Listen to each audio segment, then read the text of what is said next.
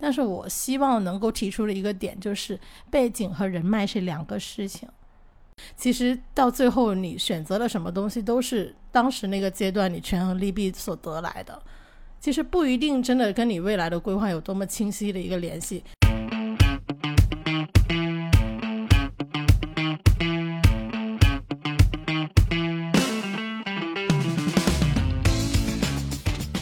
又是没出息的一天，欢迎收听没出息指北。大家好，我是主播鸭子，我是大宝贝儿。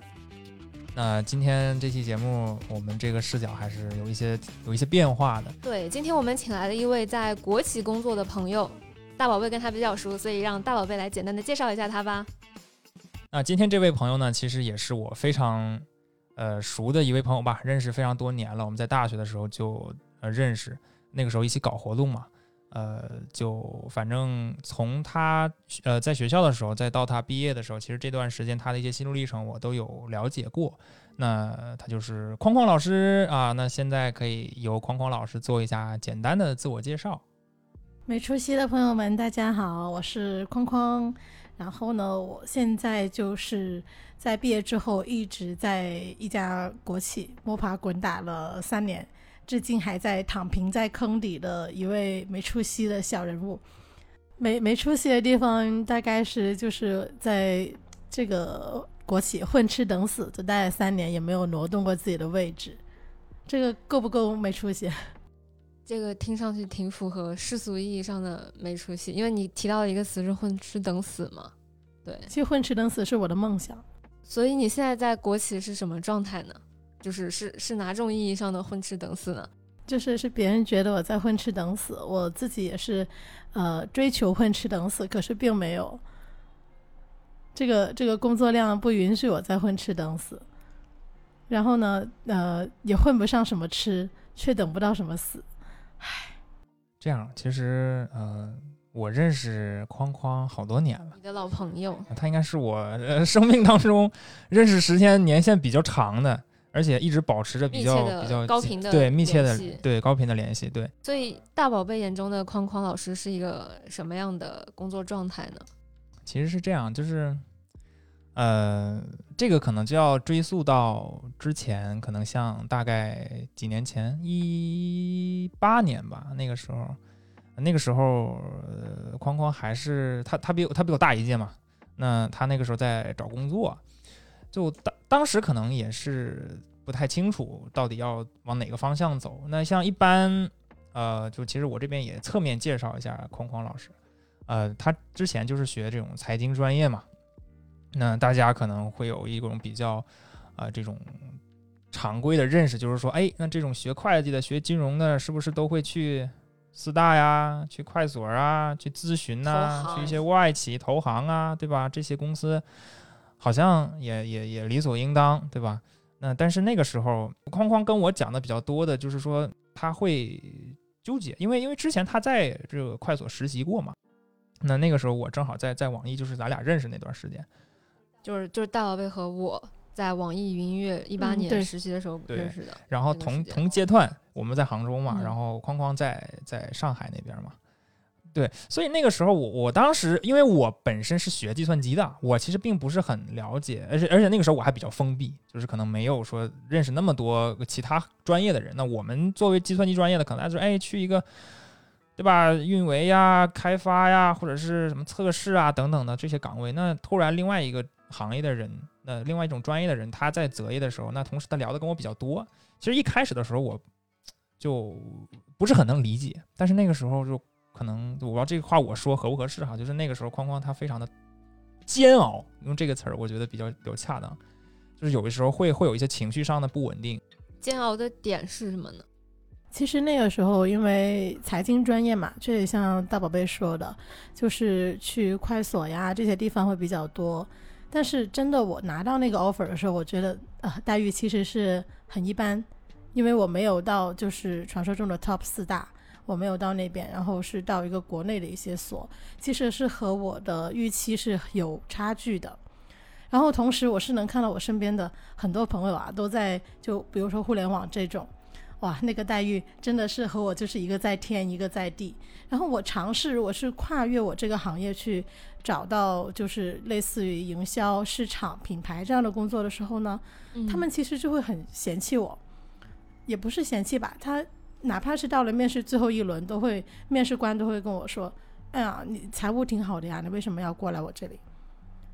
这个问题是我至今都没有找到他的答案的。后来在慢慢的找工作的时候，我才释怀，就是真的自己适合干什么的时候，可能当年的 HR 一眼就能看出来了。那可能也是自我安慰的一种说法吧。其实，呃，后面后面其实在找工作就阴差阳错了嘛。就是其实到最后你选择了什么东西，都是当时那个阶段你权衡利弊所得来的。其实不一定真的跟你未来的规划有多么清晰的一个联系，只是在那个节点上。你的 A、你的 B、你的 C 选择，你这时候这个选择就是最正确的，就待遇最好的，你让你未来最清晰的，你就在那个时点做了选择，反而是这样的一个心态，我觉得。诶，所以我刚才听起来就是框框的意思是说，在你当时校招的那个阶段，其实呃，可能有些互联网市场营销的岗位。呃，我我听起来的意思其实并不是说你的能力没有达到这个岗位的预期，而是因为最后可能面试官感知到了你身上，或者说你自己可能当时都比较摇摆，就到底要不要放弃自己的专业，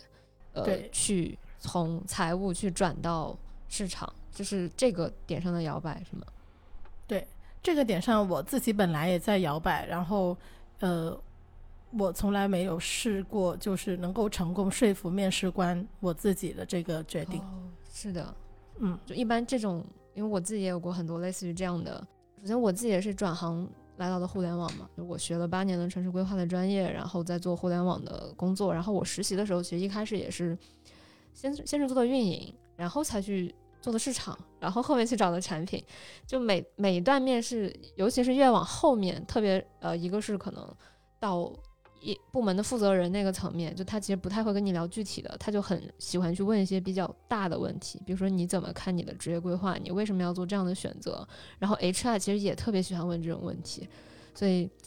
就会也会有类似于框框这样的感受，就是如果有的逻辑是自己自己很相信自己的，就是我相信我就是要这样。然后能把自己说服，那其实面试的时候一一定也能把面试官说服。但如果自己内心出现了摇摆，其实面试官因为他们也是人精了嘛，看过特别多年轻人了，那他们可能第一时间也会 get 到，哦，其实你不是非常想做这个事情。嗯嗯，有有这种感觉。反正我从头到尾其实是没有去成功说服过任何一个抛出这样一个问题的人。嗯，一旦他这个问问出来这个问题，基本上我就知道我我输了。所以你现在还是在国企做跟财务相关的事情？对对对，呃，财务相关其实就是从实习的时候，虽然我一直有往外挣扎，就是尝试过去投别的地方，包括其实当时网易也给了橄榄枝，就实习的橄榄枝，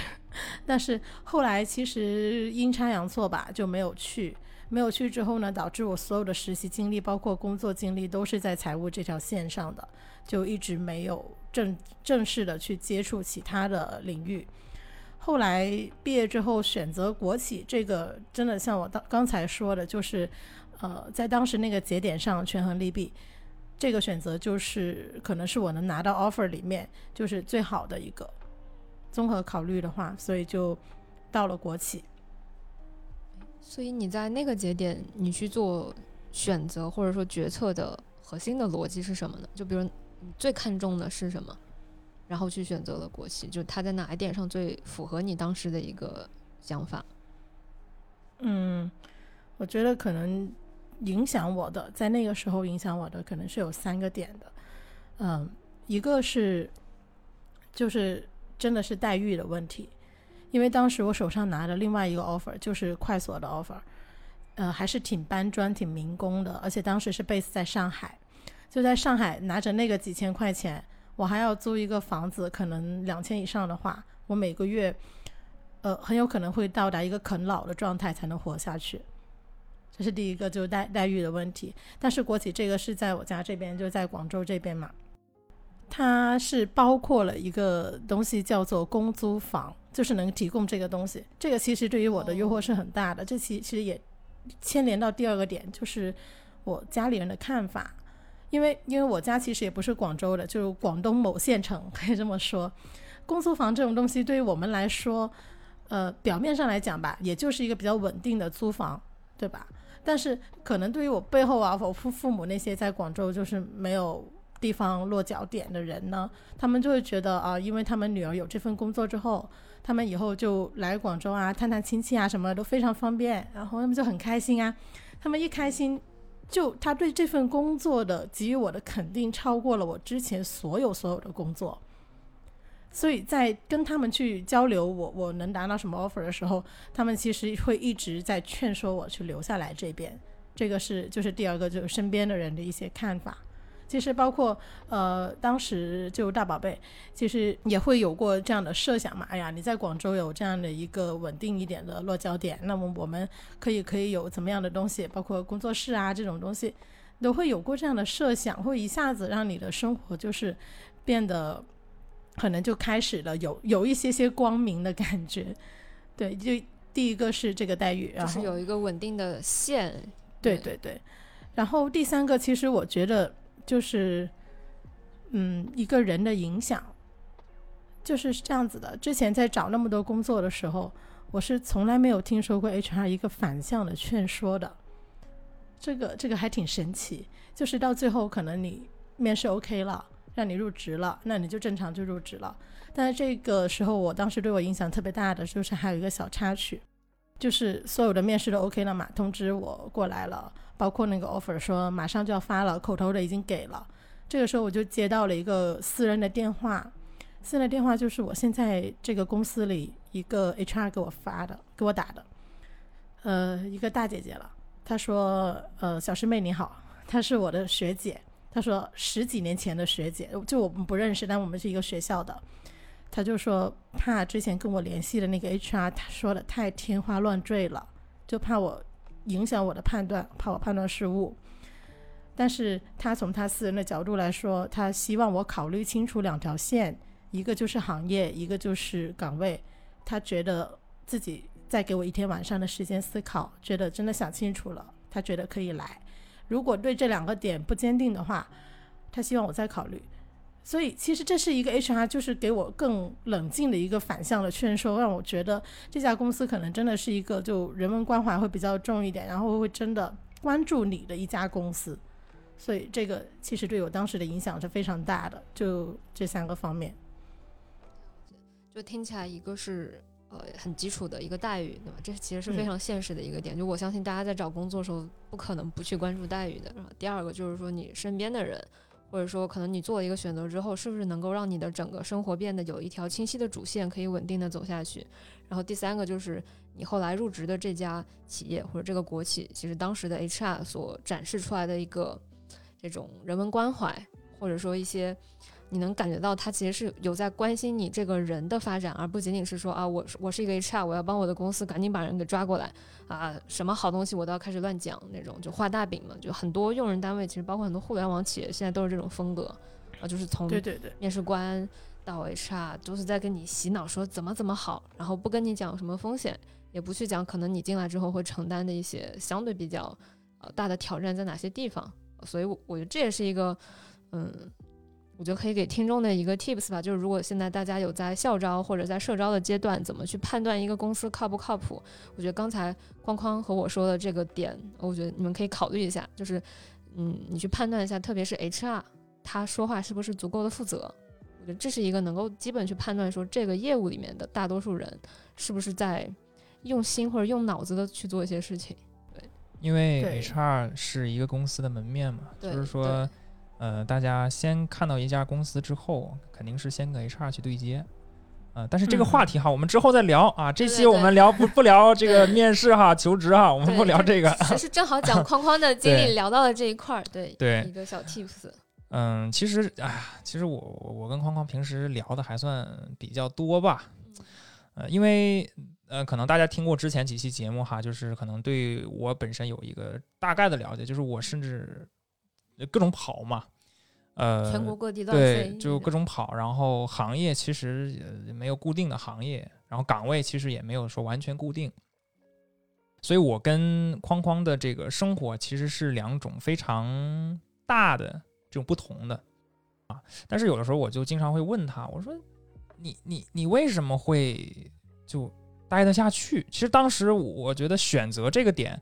呃，我不纠结，我可能我不会说，哎呀，你怎么选择这样的一份工作？那我当时是觉得说，因为因为框框有跟我分享嘛，那他就觉得说，哎，这是我目前最好的选择，无所谓，anyway，对吧？刚才框框也提到了，但是后面我其实很好奇，因为我身边的说白了，大部分的人或者是朋友，呃，其实都是偏，因为我我还是那句话，学学计算机的嘛，大家都跟互联网会有很多这种这种，不管是有的没的的这种关系。就相对会近一点，而且我自己也是偏，呃，可能说一种所谓的新时代青年呐，天天看网上这些有的没的的，对吧？那我那个时候就会觉得说，哎，为什么能待得下去？对，就是其实我虽我虽然之前也问过这个框框关于这种你为什么还能待下去，呃，但是就对，就是你为什么现在还待在这儿？待了三年多了，我我三年多都换换几个换换也换两个两两个地方了，对。所以千言万语汇成一句话：框框，你为什么三年还在国企待着？那跟我们分享一下吧。可以啊，可以。呃，这个的话，我先说，就是最主要的一个原因嘛，就是还是工作内容上面的东西。就是我也是经常我会讲的一个话，就是我自己学财财经的嘛，学财务的嘛。我现在所做做的事情，是在我大学的时候跟室友开玩笑说，我觉得我学这个东西四十岁的时候都做不到。但是在这三年里面，我接触了无数的这样的事情，这其实就是在工作内容上、工作挑战性上面直接给了我一个比较大的吸引力。这个我觉得对于没年轻人来说，虽然我们是没出息啊，但是能够看到这样子让自己跟出息稍微沾点边的东西的时候，还是会有一点点就是激动的心情的，激动的心、颤抖的手。就工作内容方面上的话，其实是给了我很大的一个。包容性让我去，也不能说是包容性，就是给我一个空间，能够让我接触到当年我说我觉得我自己四十岁都接触不到的事情。这个东西对我打动是最大的。如果说具体一点的话呢，就是说，因为财务这条线它的体系是非常系统的，就很成熟、很系统的。比如说我第一年去做什么，最基础的一些什么。呃，出纳呀、会计啊、做账呀、后面的报表呀、后面的那些融资啊那些事情，每一块每一块的事情，呃，都是世界上的财务都差不多吧，都是由由这些事情所构成的嘛。然后我是能很明确的知道我自己到了这些所有事情里的哪一个步骤，我前面哪些哪些哪些我都做过了，我都熟悉了。你现在丢我出去做，我其实有这样的自信心能够把它做好。这就是我过我过过去的关，我自己还是很清楚的。然后未来还有哪些哪些在等着我，我也很清楚。就是我知道，对于那些东西我不懂，有机会的话最好能让我去做。这一条线我非常的明确。我觉得这三年的时间能够让我从起点走到我现在这个位置的话，这个就进度我是非常满意的。就我不觉得一直在原地踏步呀，我只在看得到自己在这一条很明确的线路上走到了哪些位置，所以这一点是比较重要的，我觉得。就相当于其实，呃，你看到了你五十后五十岁五十岁的那个你，或者看到这个领域或者这个岗位，它最后它会它会长成什么样子？也也不是看到五十岁的我吧。对，就是我觉得框框强调的是，他其实能在三年的时间里去做到，其实在这个岗位上，很多人要到四十岁才能做的事情，而且有一个非常清晰的自己的发展路径，就是在当前的这个工作里，所以他没有离开。因为其实他这样的工作内容，在我听起来非常非常难得，就不管在什么行业，这种能让你在入职的前三年，其实还是一个相对新人，到开始去能去扛一些比较大的责任的这个。职业阶段能够去做到一个很宏大的事情，或者说其实可能要交给工作年限五年以上的人才能做的事情，其实都是很难得的机会。对对对，所以这个是不是也可以理解为，就是其实，在国企里面还是有非常多有挑战性的事情，而不是大家想象中可能现在外界大家说到国企，或者说到对说到外企，第一反应就是啊混着，反正不会开掉我，我怎么样都可以。对，就这其实也是我们比较好奇的地方。嗯嗯，他现在其实是这样子，就是简介一下我的工作经验吧。就是虽然一直待在一个国企，但其实是有说内部岗位上这样的调动。我基本上经历了，就是从基础工作到总部工作，就有有从子公司到总部这样的一个经历。然后工作内容的话，是经历了说从最基础的，大家所理解的，可以从那个呃机器所替代的那种会计入账啊，做那些东西，到现在可能是就集团总部能够看到稍微多一点的这么一个层面。哎，刚刚说的是鸭子老师提出来的是说国企是不是能看到更多挑战性的事情这样子吗？对，因为可能大家对国企的。第一个感觉是说，哦，这里所有的东西都是被计划好的，可能每个人做什么都是就就定好的，就可能，嗯，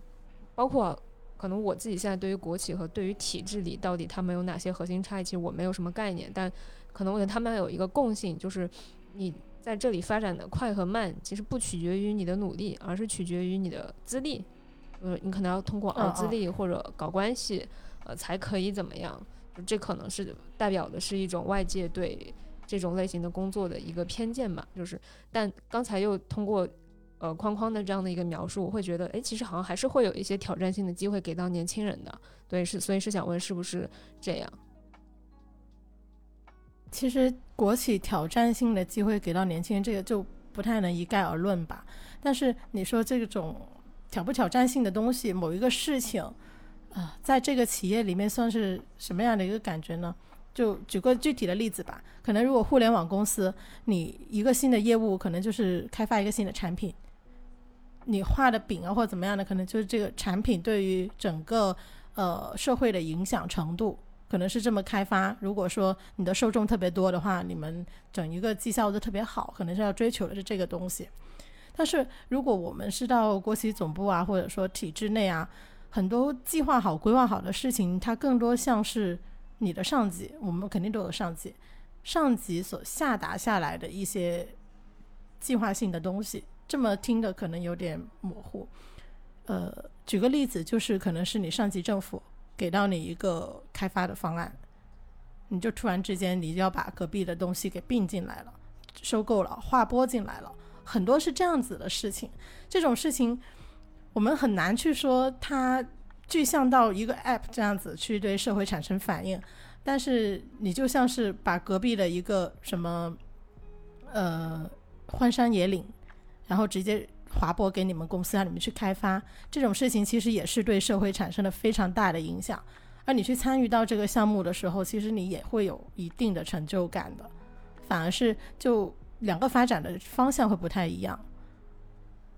那我们前面可能更多框框给我们介绍的还是一些他的整个职业的一些经历，然后包括他的整个呃当时的秋招的一些选择思路，然后也有呃比较抽象的去讲了自己可能是在国企去做跟财务相关的事儿，对。但可能因为我和大宝贝儿可能还有很多听众本身不是在金融和财务这个方向上面的，所以可能还是会有一些懵，所以想问问框框能不能跟我们更呃形象的或者相对更具体的。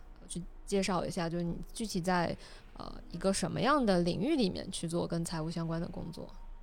嗯，我目前的国企就是呃就是这个整个疫情影响最大的一个范围就是旅游。对，在旅游就是现在这个节点上的话，其实我们是非常非常的艰难的。然后呃，我现在因为是在总部，更多的事情其实是数据上的东西。就是数据上的处理或怎么样，因为呃私企它往上其实是没有它的管理管理单位了，但是我们往上还是要向政府的某些部门去报告我们的东西，这个是非常严格的一个程序上的事情来的。是的，这个就很像就我的老本行搞规划的，我们的甲方是都是政府，然后所以其实会有非常多在你做的事情之外，你还要遵守非常多的规章。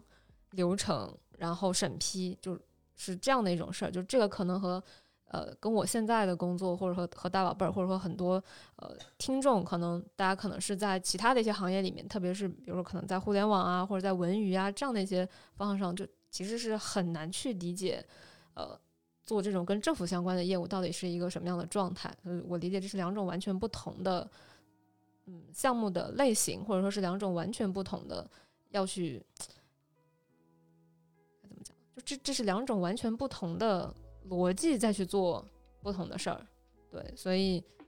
其实我觉得，嗯，你刚才有点绕，对我想这话该怎么讲这？就是两类人，两类两类汇报对象，或或者是两类工作。那一类工作是完全靠自己的自发的一些可能对市市场场化的东西，你就是来自于这个市场。但是可能像框框这样的工作，它是基于很多严谨的这样的流程规范、是的，政策制度。那可能针对这样的工作，它其实当一个人在面对这种要求的时候，它其实是是是不一样的。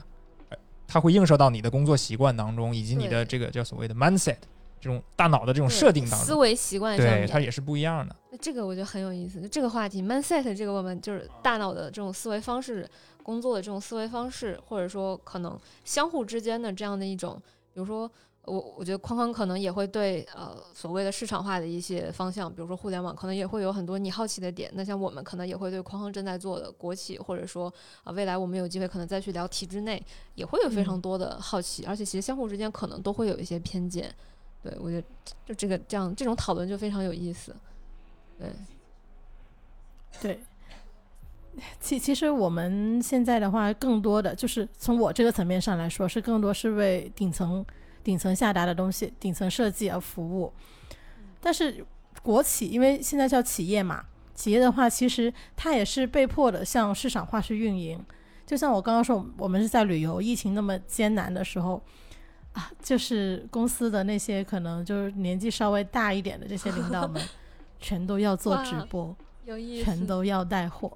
这其实非常的艰难，真的真的他们很艰难。但是像我们公司这种的话，真的是有明确说了，所有这种就是有实际运营的公司的总经理啊或者什么的，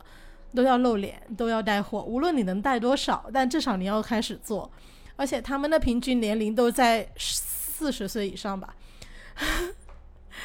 还是蛮有挑战的。就是说还是会有一些盈利上的压力，是吗？会有的，会有的，因为国企它的运营的一个模式其实是说，嗯，不是事业单位了，也不是机关单位了。我们和学校和医院不一样，学校、医院它不以盈利为目的嘛，它是一个公益性、事业性的东西。但是所有说说国企、央企这些企业什么的，它的运营的出发点都是盈利，要盈利。就是我们的上级管理机构，他会给到每年会给到企业你的指标、你的目标，包括对你这整个董事长的考核，会给你这些东西。这些东西可能很细化，可能有那些政策性的东西，但是千言万语归成一句话，就是你是拿来盈利的，你是拿来运作的，就是你不是一个说公益性的组织。大家在哪儿带货呢？是有专门的 APP 吗？还是说还是会在什么快手、抖音上这种大众 APP 呢？啊，现在我们带货的渠道嘛，还是蛮多的。嗯，呃，最近的话说的比较多的是真的在做私域流量，真的很难相信这种词从一个就呃五十多岁，可能能就我爸爸差不多年龄的呃领导口里面就是说的头头是道，就我真的挺佩服他们的。因为我们去跟上这个时代好像没有特别难，但是让他们从头去学这么一套东西，还挺有挑战性的。我我之前看过他们的直播，感觉怎么样？是是在那个你是看我那个吗不是直播不是你的呀，你之前推给我别的呀。是这样，就是我我我我当时不理解，我说酒店这种怎么去播呢？对，所以怎么播呢？我也特别想知道，它是带货的播。呃，因为我其实我认识框框之后，我包括框框这现在这份工作，他我我就慢慢的了解到这个酒店啊、旅游这个这个方向的一些知识。那就是说，酒店它经营它它从哪儿盈利嘛？嗯首先第一个就是客房，嗯，啊，对吧？那相当于哎，这个酒店经营的怎么样？其实完全是看它这个灯亮的多少嘛，晚上的时候。哦，对，如果你看到一个酒店，呃，都是黑的，那说明这个酒店入住率不高嘛，对吧？但是如果说这个酒店，哎呀，这个灯巴拉巴拉巴拉的亮的还挺多的，说明它的这个是有人住的。那卖卖客卖套房卖卖客房，这是一个盈利。那第二就是餐饮。之前像我这种八百线城市的小青年是没有住过，真的没住过这种啊五星级、四星级这种豪华的。我我有个好奇的问题哈，就是嗯酒店，就是我们看到大街上很多，比如说什么连锁七天这种嗯是，还有那种什么希尔顿这种高端的，那就是这里跟国有相关的，一般是指什么呢？就是比如说以广深一带，就是哪些是就是国企在背后再去去运作的呢？国有的，呃，基本上你你刚刚你所提的这种呃，可能呃喜来登啊，或者 喜来登啊，或者什么什么东西，有时候它前面会有两个字的，不知道你有没有留意到？就欢鹏啊，欢鹏那是他的他的一个我我没有留意过，我是个纯这个领域的纯小白。呃，这个应该也可以说，因为是广东非常大的一个国企，比如说粤海什么什么什么酒店，哦粤海是个国企来的，哇，就是相当于说它它后面那三个字啊，可能是什么希尔顿，可能是一个什么东西，是相当于说是这个国企和那个品牌的一个联合。哦，懂对，国企可能出的是这栋楼，或者说出的是管理人员，这个不一定啊，不一定。但是那边就是出了一个品牌，或者出了一个管理体系。那么大家盈利之后呢，这个利润肯定就会进行分配，肯定有这样的一个合作模式。有时候，了解哎，我觉得现在我可以提一嘴，就是嗯，哎、因为这次特别不容易，呃，我们跟那个框框是一个远程连线嘛。对，那因为现在确实广东的疫情非常的严重，对，然后反正听众可以先保重保重身体啊，这个非常重要。我们在深圳对，我们在深圳在广州，对但是后面等疫情好了，我们可以专门聊一期酒店，聊一期旅行这个、这个方面的话题。哦我觉得这个肯定后面后面大家可以期待，聊散了，聊散了对不起，因为我特别好奇这个问题，大家可以期待一下，但没关系，这期我们先哎开个头儿。嗯，对吧？那其实从哎刚才说到哪儿了？其实就是酒店行业本身它盈利的，就是算直播嘛，对吧？对那你你相当于你要盈利，那你从它住房，对吧？它要它要它要卖卖卖这个住房，还有就是餐饮。当时我看他们就是卖卖餐饮。对，那框框之前其实是参与过直播的，就是啊呃吃播嘛，就是我也看过，反正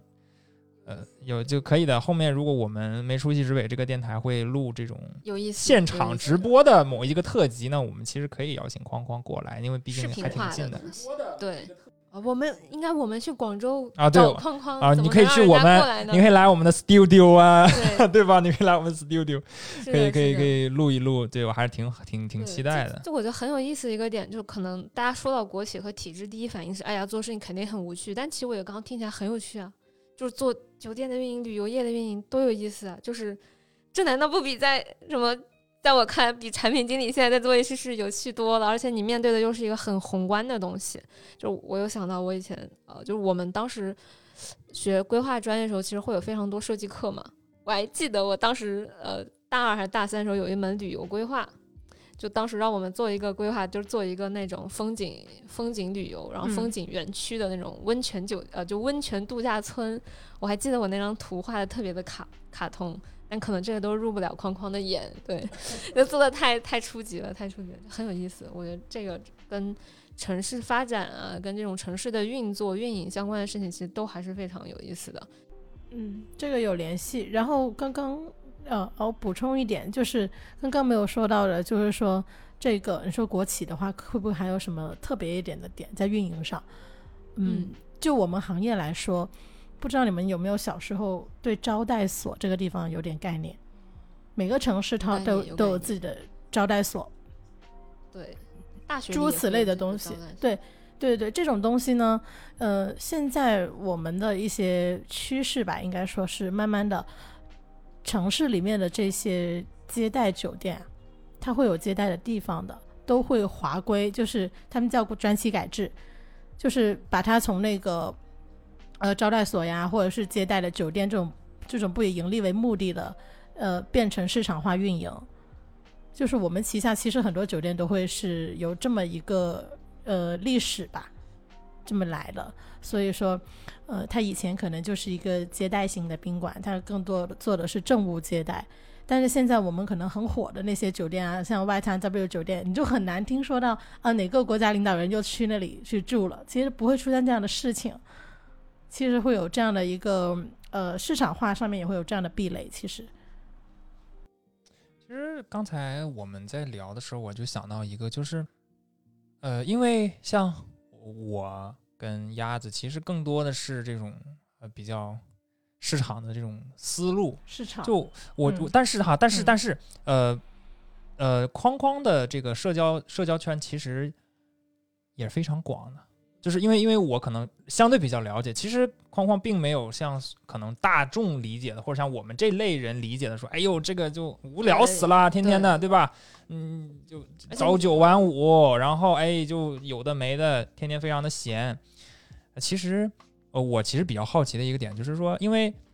像框框的朋友也比较多嘛，他平时会去拍一些美食的这样的这样的这样的事情。就你会不会有一些自己的理解？就当你去面对非非国企的这样的人的时候，嗯，就你你的脑子里你的沟通方式，你会觉得你会觉得有不同吗？我自己去面对非国企的时候嘛，对，就是就是你比如说你跟我聊天，或者和和你跟你的同事聊天，对吧？有没有不一样的感觉？会不会思维对话方式直接切换一下或者？你觉得有什么不同？对，我我稍微稍微稍微会切换一下，因为其实我我也是一个嗯，算是比较强势吧，就是原则性也是比较强，说话其实有时候还蛮尖的一个人。但是，一旦就是进入到这个工作状态的时候，哦，我就会变得比较中庸，不把话说死，就打死不把话说死这种感觉。呃，你你问我这个东西好不好看，我我其实如果是我对这个大宝贝说，对鸭子老师说，我就说丑死了。丑爆了，然后，但是如果是面谢谢你对，谢谢你这么 real。但是如果真的是在工作上面，你问我这个东西、这个方案好不好，或者这个图好不好看的时候，我会说还可以吧。就后面可以接一些但是啊，但是我真的不会把那个丑字说出来。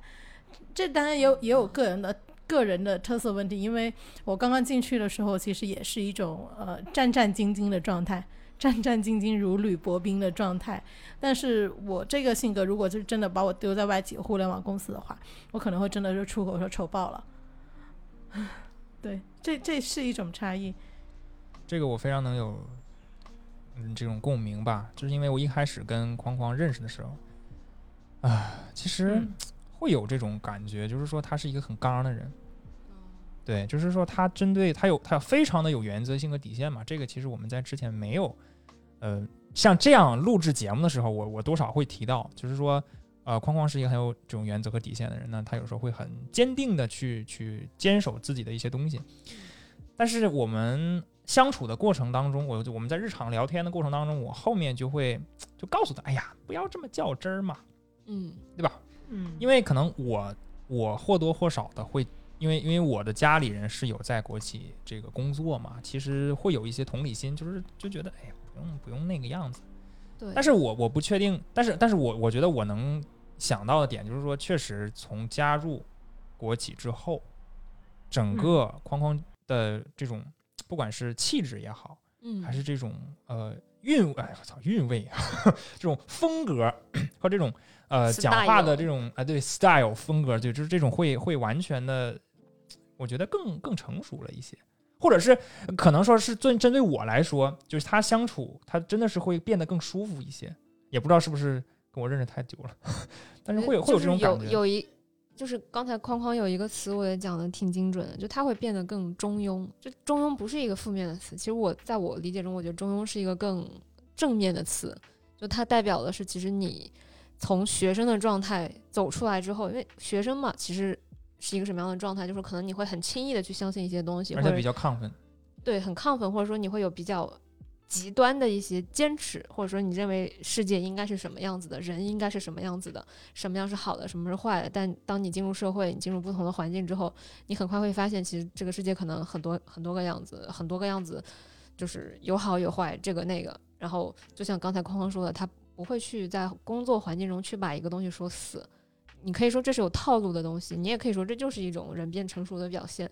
对，因为好和嗯坏这个东西可能就是很难定义。对，还有就是工作环境上的话，其实之我曾经想到过一个点呐、呃，很多以前也也有以前的同学群嘛，就天天在我们那个小群里说，就是呃，他领导又撕逼了，他同事他同事又撕逼了，呃，这个又骂那个，就是就是很就是又开始爆粗了。但这种情况，其实在我的环境里面是很少很少见到的，就是我会感觉整一个氛围。至少面子上大家都让大家过得去，这是让大家就是会与人相处的时候，从心底里就有这么一根弦，就是呃，虽然我不爽，但是面子上先过得去再说，会有这么一根弦在这里，所以就会导致说你不把话说死啊，或者怎么样的。其实这都是后来呃，因为那一根弦，所以延伸出来的一些习惯，我觉得是这样子。其实我想反而反问一下两位，就是呃，真的像奋斗兵那种啊，或者说工作和这个生活不割裂开的这么一种状态，是怎么做到可持续的？因为我偶尔偶尔很偶尔，就是一持续一两个星期、一两个月，是那种就可能回去还要想想工作，就比较焦虑的一个状态。但是这个状态我觉得非常不可持续发展。这个东西下去之后，我可能目前我能坚持下来，但是一旦呃可能说了有了家庭，或者说是我自己觉得这个撑不住了，我就觉得这个东西不可持续，我要走，我要跳槽，我我肯定撑不住。我想这问一下两位，那这种状态他宣扬他，可是我在我这里感觉它真的是一个不可持续发展的东西。我会觉得，为什么这种状态会出现在互联网领域，或者可能会出现在一些类似的这种领域里面？一个是跟他们所做的事情有关，比如说你做的是跟钱相关的事情的时候，嗯，你可能晚一分钟会对你的业务、会对你的部门、对你的公司造成很大的资损，就资产资产损失。那这种情况下，必须得有人在这个位置上时刻的盯着这件事情，他不可能完全交给机器和系统来去解决。第二个也是说。我我认为，呃，就是我们前面有讲到一个，可能不一定是环境塑造人，而是说人和环境是相互影响的。那什么样的人会选择进入互联网企业？年轻的，认为自己还有很多要做、要上升的那样的一些年轻人，就是他很容易被一些很大的东西吸引住的人，他来到互联网企业里面，他默认了这是一个合理的规则。就比如说，可能像框框会觉得这个东西不可持续，就你脑海里会有这样的一个观念，说这个状态是不可持续的。但是我身边我我见过很多刚进入互联网企业的人，他不认为这个东西是不可持续的，就是他甚至不觉得，嗯，这个东西可能长期对他的身体或心理健康会产生任何影响。他会觉得说啊，我来到这里，这就是互联网的一个规则。甚至可能再有甚者，就是一些洗脑能力比较强的企业文化，他会。把他的新员工和进来的人都洗脑成说，你只有这样，你才是一个合格的员工，你只有这样，你才能走上人生巅峰。就是我觉得它其实是一个人和环境也是相互影响的过程。来这儿的人本来就更容易被这种文化洗脑，而本身这种文化，因为它依附于背后的这种经济利益，它会更加强化这个这个东西，也会更容易去洗脑他的体制中的人。所以其实我当时在我第一年的工作环境中，我也有在观察嘛。就是凡是在这个环境中能待两年、三年以上的人，他基本上已经被这个环境同化了。而所有能够在这个过程中意识到这个环境可能好像对自己的身心健康不太好的，他自己就会走。所以你最终看到的是留在这里的人，他就是这个环境的一个部分，他就是这种文化的一个延伸。对，所以，嗯嗯，因为我会觉得说，可能还是不同的人想要的东西不一样吧。也许有的人他也觉得这个东西不好。但他在这里有一些他放不下的东西，就那些所谓的呃增长的感觉，或者所谓的这种我在做很多很重要的事情的感觉。对，嗯，我觉得这是一个非常典型的，对，典型的一个角度，很典型的一个视角。当然我自己现在很矛盾，是 很矛盾，就是我的理性上觉得这样是不对的，就是这种牺牲自己的身体、心理健康去疯狂的做事情，而且这个事情也。不是创业的事情，就它不是你自己的事儿，它只是你的公司的事情。我我会觉得理性上觉得这件事其实有点亏，对，但感性上可能也比较对这种事其实也有一点反感了，对，但我自己现在也没有特别好的结论。我觉得两个视角吧，嗯，一个是呃创业吧，这个其实其实框框之前接触我的时候，我就有点这个感觉，嗯，就那段时间我们自己做活动嘛。就成天脑子里就想着这件事儿，对，对，就是因为我觉得他，因为我觉得一个人他如果把这件事情看成是你的一个事情的话，其实他无外无无所谓工作和生活，因为这是你追求的东西。那就比如说，那举个例子，像上次我们跟维哥聊，嗯那你觉得，如果他就是维哥，他的本职工作是互联网的产品，对吧？但是他的 part time，他的这种副业是在做呃这个户外的的这样的领队。那可能大家理解上是呃，可能呃，就比如说呃，这些本职工作和副业，这非常典型嘛。但是那如果说户外就是他的本职工作，那那而而且有有一些就是没有办法，那这就是他的事业。那那就像比如说我可能创业，或者是一些人认同这样的一种文化，那其实就是就是就是这样的。他选择了一种生活方式对，这就是他的生活方式。那像我们平时像我认识的这些做 club、做这种呃音乐文化、做夜店的这样的人，那就是这种，他有工作和生活。其实生活就是工作，工作就是生活。有时候你想想，就是虽然我是保持着两种呃两种两种角度嘛，一种是你可以生活工作分开没有问题，但是如果说你的工作和生活在一起，其实好像也又不是不合理嘛。对，就像像就是你自己选择的就很好。对但现在的九九六很多是你没得选，它是工作压榨了你的生活，从而让你的生活变成了只有工作。这跟我主动选择创业，把我的生活全变成工作，把我的工作全变成生活，这个感觉是完全不一样的。嗯而且这个东西很多时候只是主观意念上的，就是说我把自己当成老板或怎么样的。但是我们为什么我一直没有被这个观念洗脑呢？啊，首先是我的环境里也没有洗脑，没有人尝试要洗脑我这样的观念。还有一个想法就是说，你有这样的观念的时候，你实际上应该有匹配的一个风险和你的报酬。是，可能你九九六你的报酬拿到了那么多，你觉得自己很牛逼很那什么，但你不一定承担了那个风险的。要自己做老板，只是你自己给自己洗脑的一个点。对，框框说的这个确实是，就因为身份不一样，如果你认同，你愿意，那你就做，这是你的事情。但是如果说你身边的人，他们都会觉得说这件事情它只是一份工作，那它可以间接的成就你，但不是直接的成就你，那无所谓，对吧？那就是根据合同走，哎，合同这是个非常好用的东西，跟着合同走就可以了，合理合法的，对吧？啊，我这么说好像说远了，但是突然觉得这个点应该是说，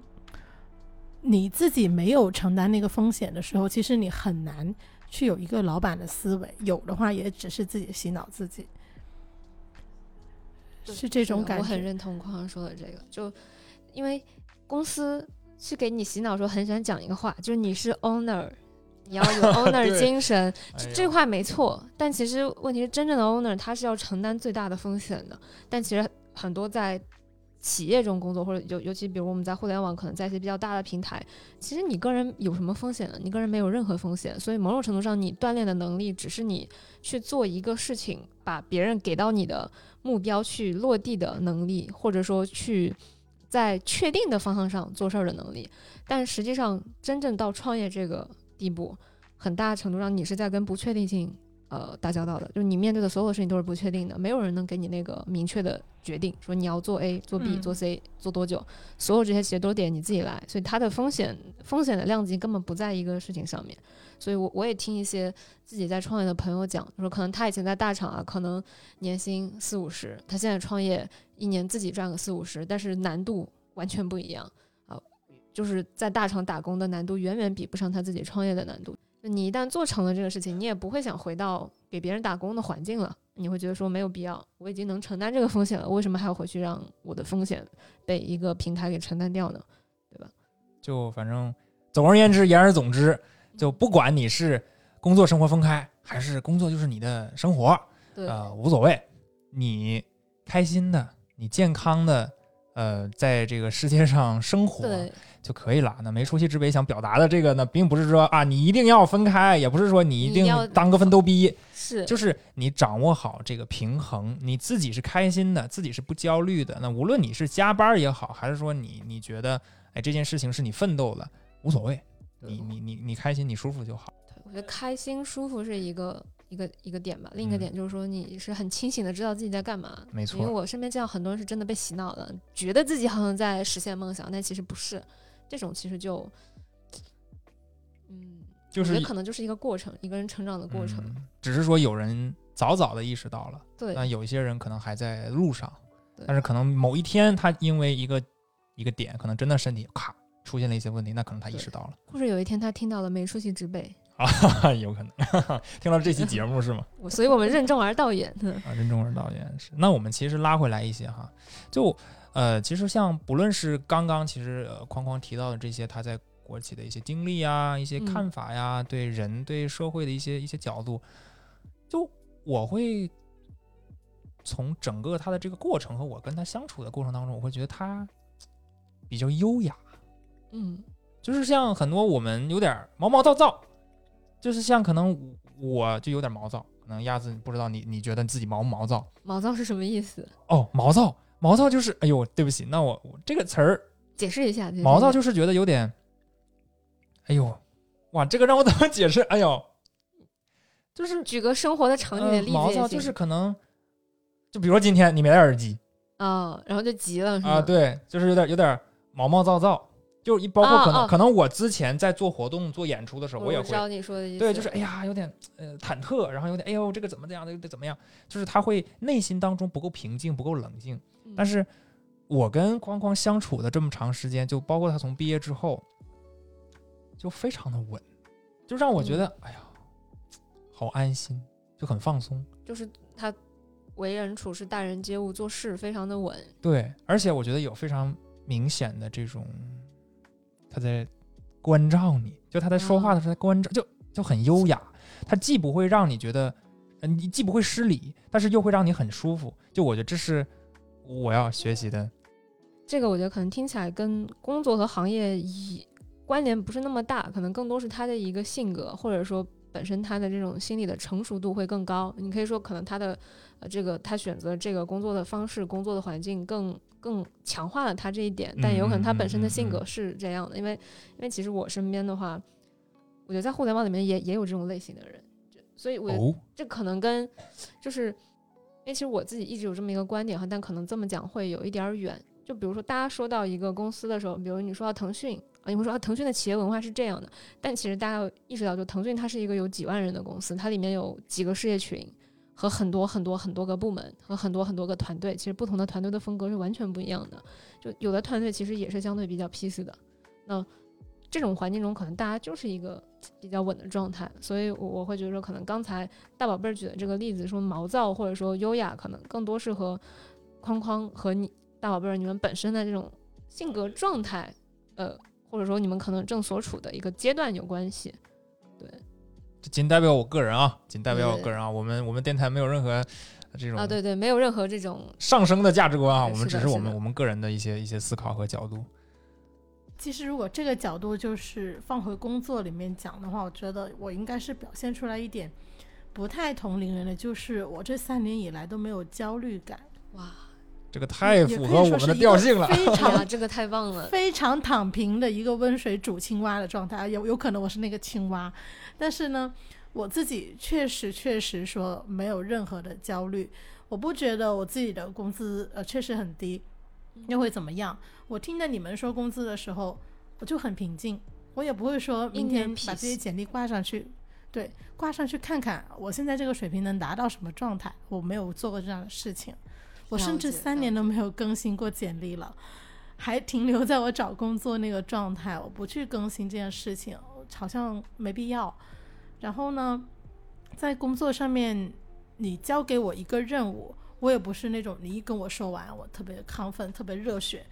我要我要干，我明天要怎么怎么样，马上给你出结果。我是很平静的把它看完，然后很平静的开始做，也不能说是很没激情吧，呃，很咸鱼，没有很咸鱼，我还是在积极的工作的。啊，求生欲很强，但是我确实不会有太多的波澜，这个状态是，这个状态，但是我觉得这个状，嗯，就这个状态就是我们说的 inner peace，就是我觉得这个跟，哎，我其实想反向问框框，就是你在进入国企嗯之前，你从小到大的成长经历都是这个状态吗？还是说其实你之前也会有焦虑的时候，但是是工作之后慢慢变得没有那么焦虑了？还是说可能你的整个成长经历里面，呃，就很少会有焦虑感出现？对，这这个可能我觉得是一个。可能比较在这个问题上比较关键的一个点，就到底是环境对你有这样的影响，还是说可能你本身的性格就是这个状态？嗯，本身性格应该不是这个状态，比如在找工作的时候，就一八年还在这个快所纠结上海的时候，了解，其实是非常非常焦虑的，就是我是能焦虑到半夜两三点就突然间要哭醒了，哦，了解，我不知道我要去哪里，就是那段时间真的处于一个精神很崩溃的状态，然后每天每天的群特别多啊，当时我找工作的群特别多，公众号特别多，我真的很焦虑，我觉得世界都要抛弃我了，感觉自己也没有那么差，就是这么一个状态，也找不到自己价值，感觉真的没有人在认可你，那么一个状态，嗯，也不太自信，我觉得。但是慢慢真的到工作之后，在这个环境里面，呃，自己也是趋于平静的一个状态吧。反而是呢，会静下心来，真的想想自己在做什么。我不是说很清楚，我整一条线我走到哪里了嘛？那未来还有哪些东西？包括这个清楚，也可能会产生一些分支啊。突然之间，你就了解到这个行业还有一些新的领域。我去看那些东西的时候，都是一个非常平静的状态，并且会在心里，我觉得自己不是咸鱼的一点，就是我会在心里默默的盘算着，呃，我希望我在哪些时候能够到达下一个阶段，我在希望在哪个时候能够接触到下一步的那个工作的内容，把它做好。这个点，我觉得就是让我不不焦虑的原原因吧。了解。就我我这里听出来，至少是两个点吧。第一个就是说，本身国企的这种环境，它是给到人空间去自己好好想清楚的。第二个，我觉得对也，很重要，就可能跟确实是跟框框本身的一些状态和特特性或者说性格有关。就我听起来，我觉得框框是一个特别务实的人，务实而不是务虚啊。我我身边其实或者说我自己观察我自己，就越是务虚的人，他其实越容易在日常生活中感到焦虑和不满足。但越是务实的人，他其实不管在什么样的环境，就我相信框框如果就算进入了互联网企业，你应该也是在一定的周期内很很快会找到自己的节奏和自己的目标的，然后一步一步走，不会被外界影响的那种状态。哦，当这只是我的猜测哈，嗯对，因为但只是说可能在国企里面这种外界的干扰会更少，而你在互联网企业可能你这种外界的干扰会更多，因为你的信息源太多了。每个人都在跟你讲啊，这个人又升职了，那个人赚多少钱，然后你可能本来不在意，你听多了你也在意，对。但我觉得除了外界之外，还是跟个人内在的东西有关。就我觉得可能框框是一个在这点上很向内的人，就自己内心很坚定的一个一个状态。这个我必须要要说的就是他，呃，是做事儿，就是做事儿的人，就是做事儿，踏实踏踏实实做事儿，务实这样的而且是极度较真儿，对于事情本身是有要求的，有底线的，就是这样的一种。之前我跟他相处过，反正我是这样感受吧，也影响我非常多。而且渐渐的，就一开始的时候，我其实挺虚的，嗯我是挺虚的一个这种风格吧，无论是沟通还是呃从做事，可能就有的时候没有那么较真儿。啊、虽然我觉得，呃，现在我还是觉得说你可以没那么较真儿，因为你嗯肯定是要把这个事先做出来嘛。但是你在这个过程当中，就我一直是被框框所影响的，就是说大家还是看事儿嘛，这个事儿在谁身上落下来了，完成了，它的效果怎么样？那它的流程是怎么样的？那你能不能优化得了？就其实因为之前框框在学校的时候，我们认识的其实就是在网易云音乐嘛，他是我的上级，就他是东北区域的这边，其实他会对接很多学校。那那个时候，因为他在学校里面也是很有就是活动经验的，就基本上所有的大型的活动都是他 hold 嘛，他在后台。就那个时候，我其实是呃一开始做活动，我就说刚才说毛躁。那那个时候，框框他就是跟我讲，我说这个不能这样做，对，是不能这样做的。那那后面，那从我我根据他的一些要求、一些标准，我看到了一些 OK，那这件事情应该这样。其实是是呃，后面我就慢慢的觉得 OK，那做事就是要这样一点一点的做细节的东西，那是被会是会被台下的人看到的，就很很重要的一个一个可能。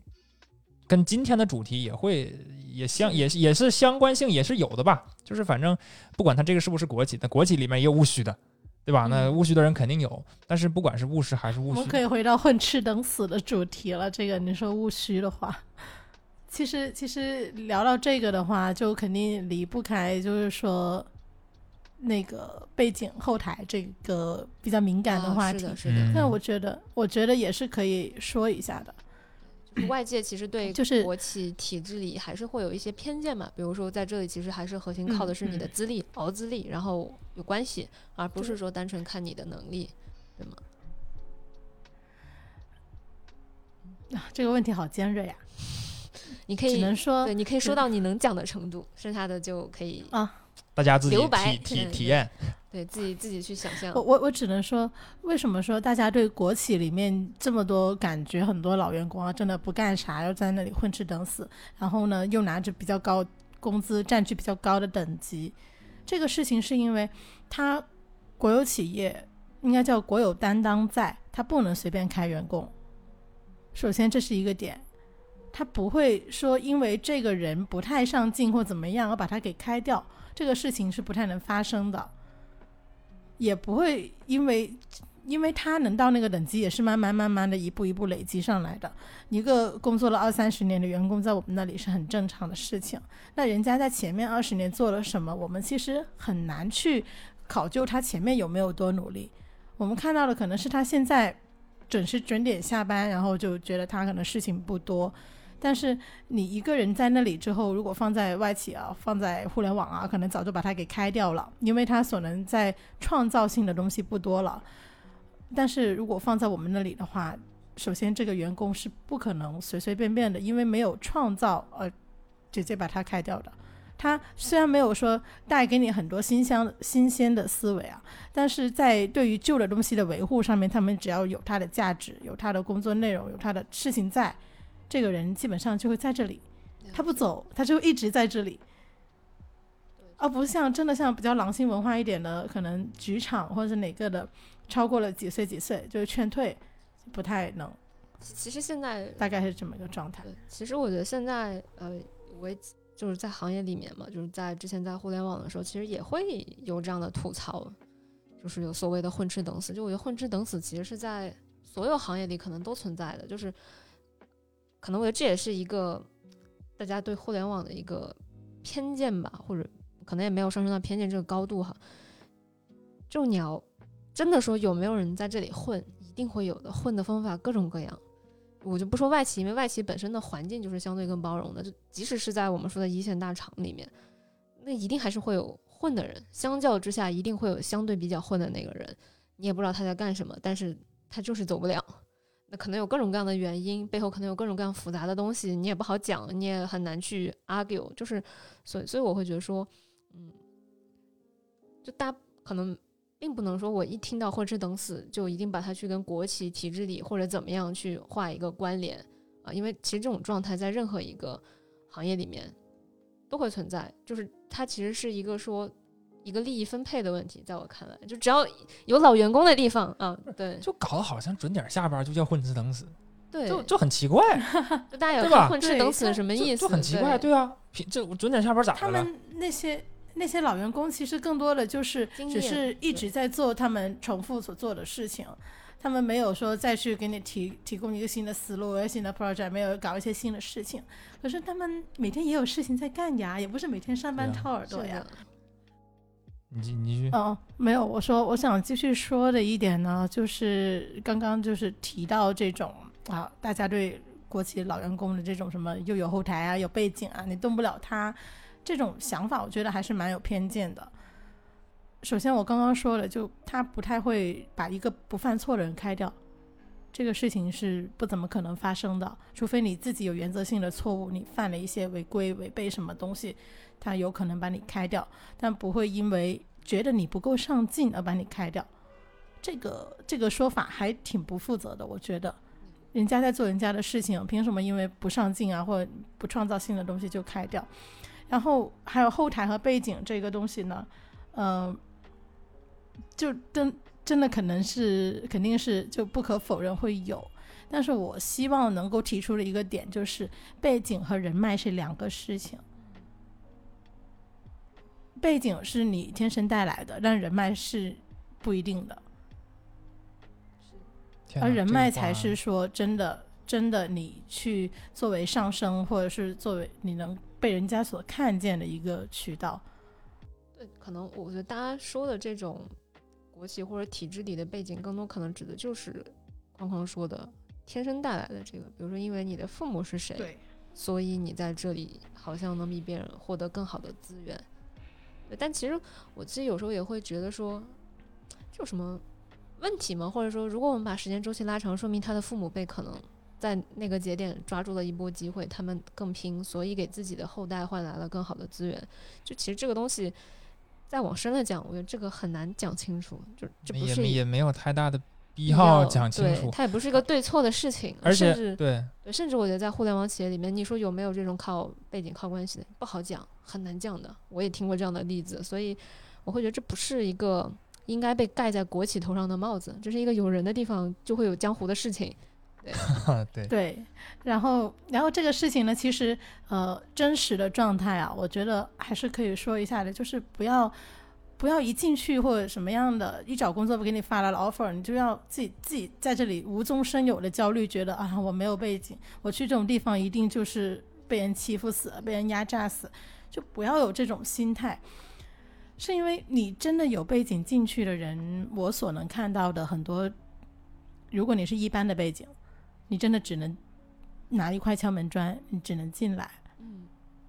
后面那是你自己的事情。而且很多时候会因为你可能有这种不为不不为人所知的这种敏感性的东西的时候，有些工作反而交给你做还会不会不好？对，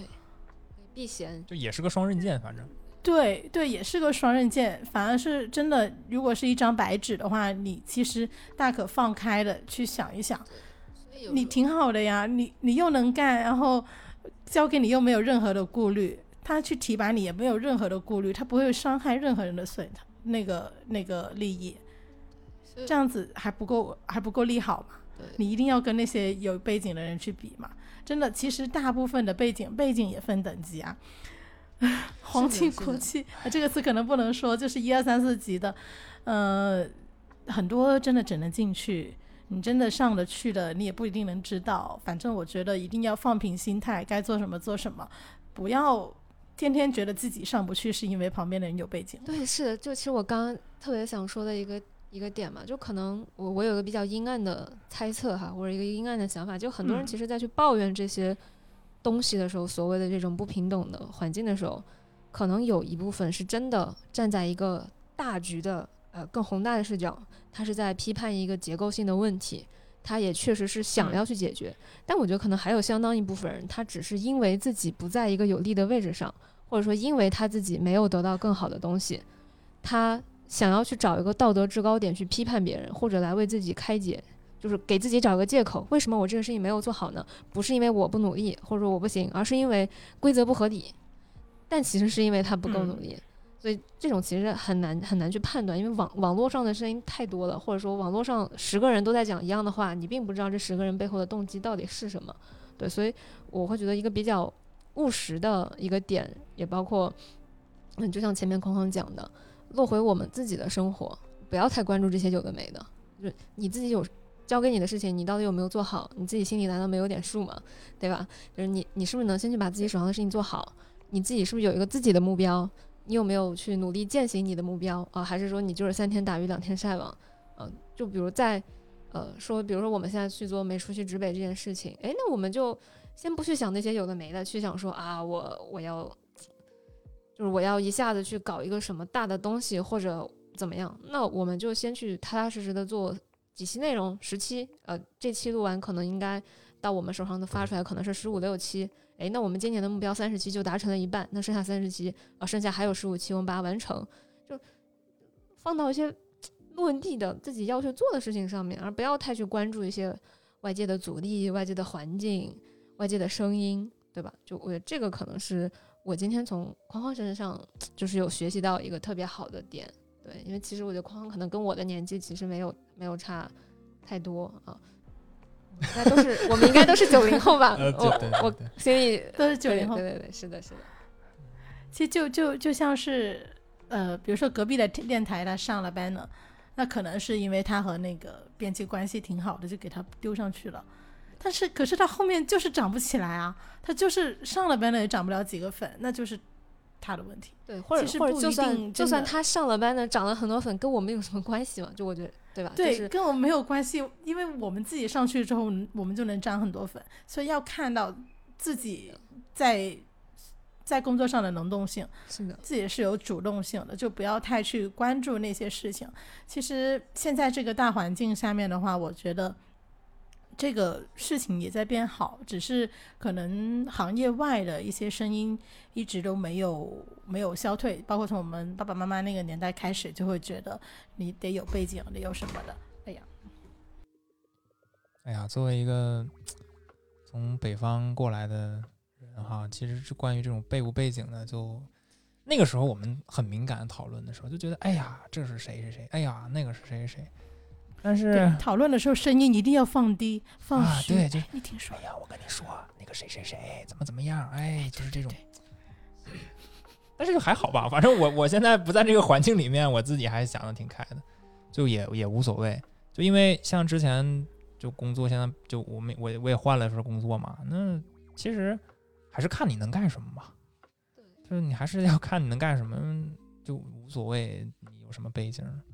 就算就算现实有很多阻力，我自己能做的事情还是有很多的。就是如果你有能力去改变结构性的问题，你有志愿，就你的人，就是你的这一生的你的志愿就是要改变结构性的问题，那我觉得非常好。但其实真正能去践行这个事情的人是很少很少的，大多数人都是平庸的人。呃，我包括我自己也会觉得说，可能我也是一个平庸的人。就这个平庸指的是你没有什么真正意义上的资源，或者说真正意义上特别惊天动地的这样的所谓的天赋才能。那在这种大家都是平庸的状态下，去做一些自己自己觉得能够去创造一点价值的事情就好了，然后你去把它做下去就好了。可能就很多事情其实你可以去讨论，但是没有必要去特别抱怨或者去放大它的阻力就我估计抱怨这种事儿的人应该不会听我们电台，啊。这个确实也是，就因为我很想站在就是说不会抱怨这些人的角度上去去说嘛。就如果他们听到我这么聊，肯定我靠，你们这群人就是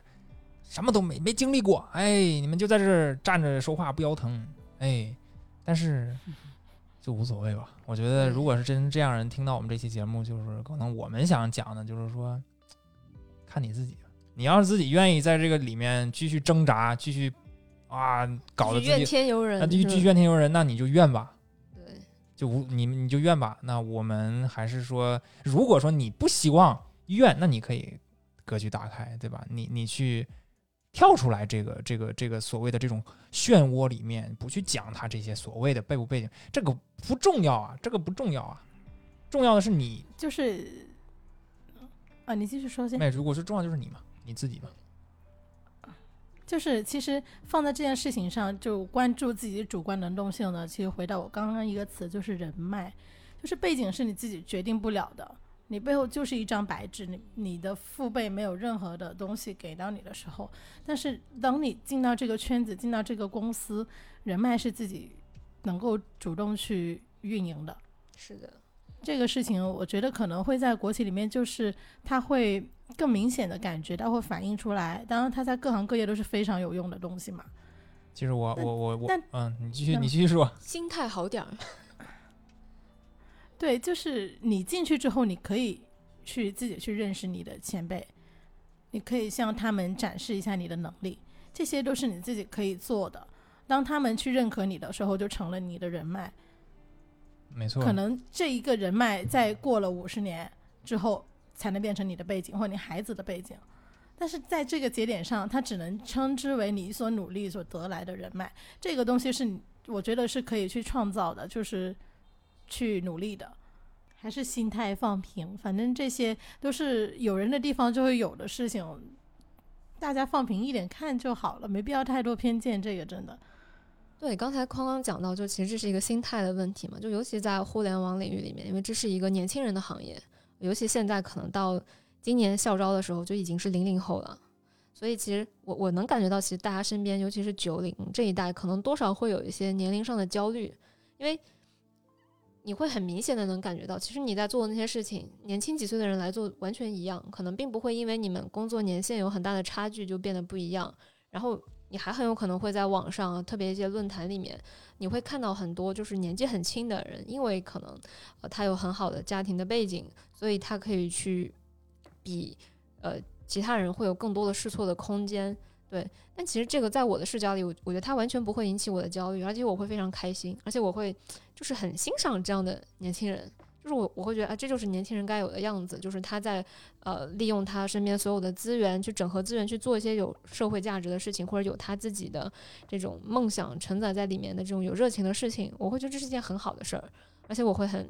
乐意去和比我年轻的人交朋友，就我觉得这是一件很有趣的事，就反正他不会让我产生很强的焦虑，说哎呀，因为因为我年纪比你们大，我得比你们怎么样怎么样才可以，因为我觉得这么去想反而会无形增加自己的压力吧，对。我在前面框框有讲一句，就说其实你现在去看到别人谈薪资，已经不会有特别大的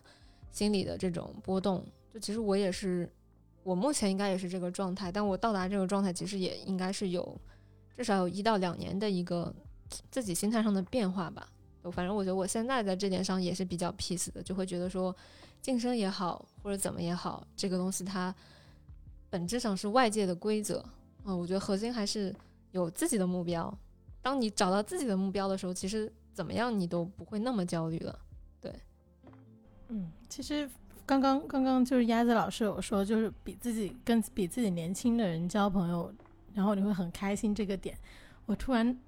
就想到，我目前经常跟比自己年长的人交朋友。哦，我都是小朋友，我都是他们就很开心，对他们就很开心。他们他们都是些就大概叔叔辈，可能是这么一个状态。然后我去跟他们沟通的话，其实更多是认首先要认可他们是前辈，但是我还要跟他说我让你做事，可能是这么一个状态，其实还蛮难的。哎，我觉得这个可以衍生一个话题，就这个也是可以后面聊的，就是怎么交朋友，怎么和不同年纪段的人。哎，对，这个我觉得是可以聊一起的，后面续上。可以，这个今天不展开聊，但是我们可以记着这段也不用剪掉，也不用剪掉，对。大家等着，我们后面会找一些特别擅长跟不同年纪段的跨跨这种年纪代际，然后跨年纪、跨行业、跨性呃，这个跨性别无所谓。跨性别算啥？这是什么？然后女生真对跨性别跨阶级，那个跨物种跨阶级，那这个人很难找，因为你很难去定义为阶级。首先，这个跨阶级录电台就很难。不一定啊，不一定啊。虽然我是打工仔，但我有可能有一天能找到老板呢，这这也说不定呢，对吧？对，我们可以用这个作为未来的一期话题，就大家感兴趣的话，也可以来跟我们交流。对，好，那我们今天就其实今天聊的也挺多的了，多挺多，我感觉最后可以收个尾，简单收个尾，来吧。我们最终要来揭晓一下大宝贝儿跟框框到底是什么关系呢？就你们一直说密关系非常密切，聊得很密切，还说生活很安定啊。对，是这样，我 就是我，哎呀，突然羞涩。我跟框框其实就是框框，就是之前我们在电台里经常提到的那个周老师。哦，周老师，你这你这也太，你这有叫这种反应吗？要有这种反应，戏剧性啊，其实就是就是周老师。那我们其实是从啊，是周老师吗？啊，你也不知道你是周老师，周老师啊，对，是周老师嘛。那我们其实是从二零一六年，我是周老师，就是我上大二那年，爱情长跑，对，对，就是我们在二零一六年的，准确的是，这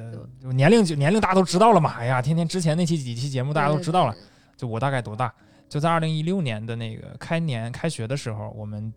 加了微信啊。我当时第一次就是他给我打的电话，从那个时候开始第一次听到这个这个人的声音嘛，相当于是有有连接了。那后面就是一直都都相处的，反正还还可以吧。就是我简单的概括一下，你们因为音乐相聚在一起，相知相爱，然后爱情长跑走到了今天。啊，挺好的，挺好的，挺好的，升华了，升华一下。啊，其实就是在这个过程当中吧，就不管，其实其实今天的话题，我们主要还是想去看一看，就是说给大家不一样的展示一下，对一个不一样的视角呢。正好这个嘉宾也是跟我比较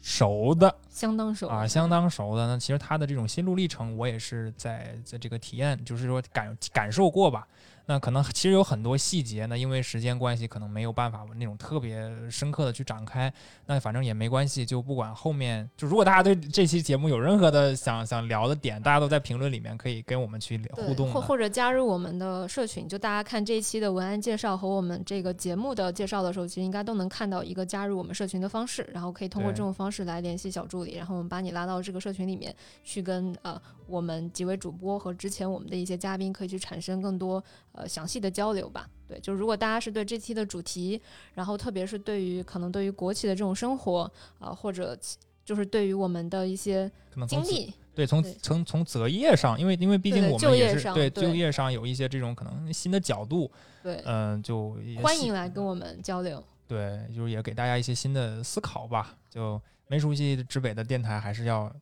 聊一些，只是说没有那么焦虑的话题，就让大家放松一下。对。就因为我们找的嘉宾的风格其实也是放偏放松型的，对，就是，但也不排除可能我们在，比如说做个十几期的时候会找一个哎反向的特别奋斗奋斗逼那种啊，就是卷王那种，而而且以自己的卷为骄傲的那种人来跟我们一起聊一聊，让大家感受一下不一样的这种风格。哦，那那其实那其实我就已经很期待了，但是我感觉我身边的好像很少，没事，哎，你们无所谓了。那我们今天这期节目就先聊到这里，然后特别感谢大宝贝介绍了一位这么棒的嘉宾啊，就是框框老师，就或者我们就喊他周老师吧，就也感谢周老师今天的光临，谢谢大家，那我们今天就到这儿吧，拜拜，拜拜，拜拜。